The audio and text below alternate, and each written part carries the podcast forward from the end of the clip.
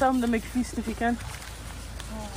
36-річний каліфорнієць Ричард на позивний Каліфорнія з лютого 2023-го виконує обов'язки тактичного медика на Донбасі в складі другого інтернаціонального легіону. За словами Ричарда, він 6 років прослужив парамедиком у збройних силах США.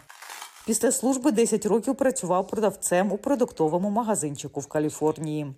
Повномасштабна агресія Росії спонукала його допомогти на полі бою в Україні.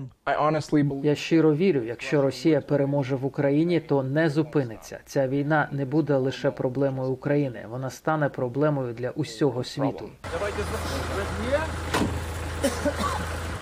Завдання Ричарда на бойовому чергуванні на Донбасі забрати пораненого бійця з лінії зіткнення і надати йому першу догоспітальну допомогу. Поранень стільки, що медичних засобів постійно бракує, каже медик. we definitely need more tourniquets.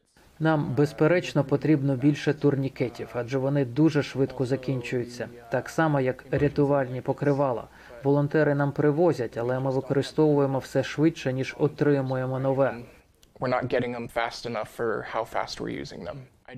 Щодня Ричарду доводиться мати справу із жахіттями війни.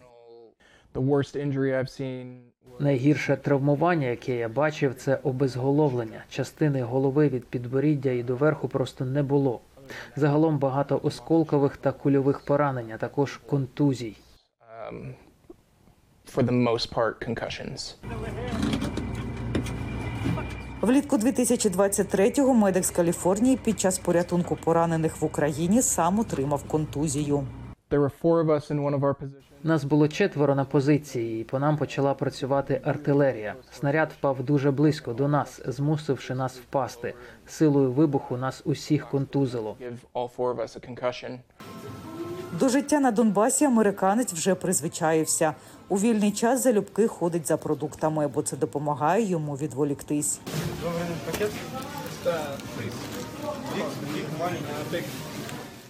З рідної Каліфорнії Річард привіз лук як талісман. Але на позиції бере не його, а справжній автомат, адже забирати поранених часом доводиться з боєм. Анна Костюченко, Павел Суходольський для Голосу Америки з Донецької області.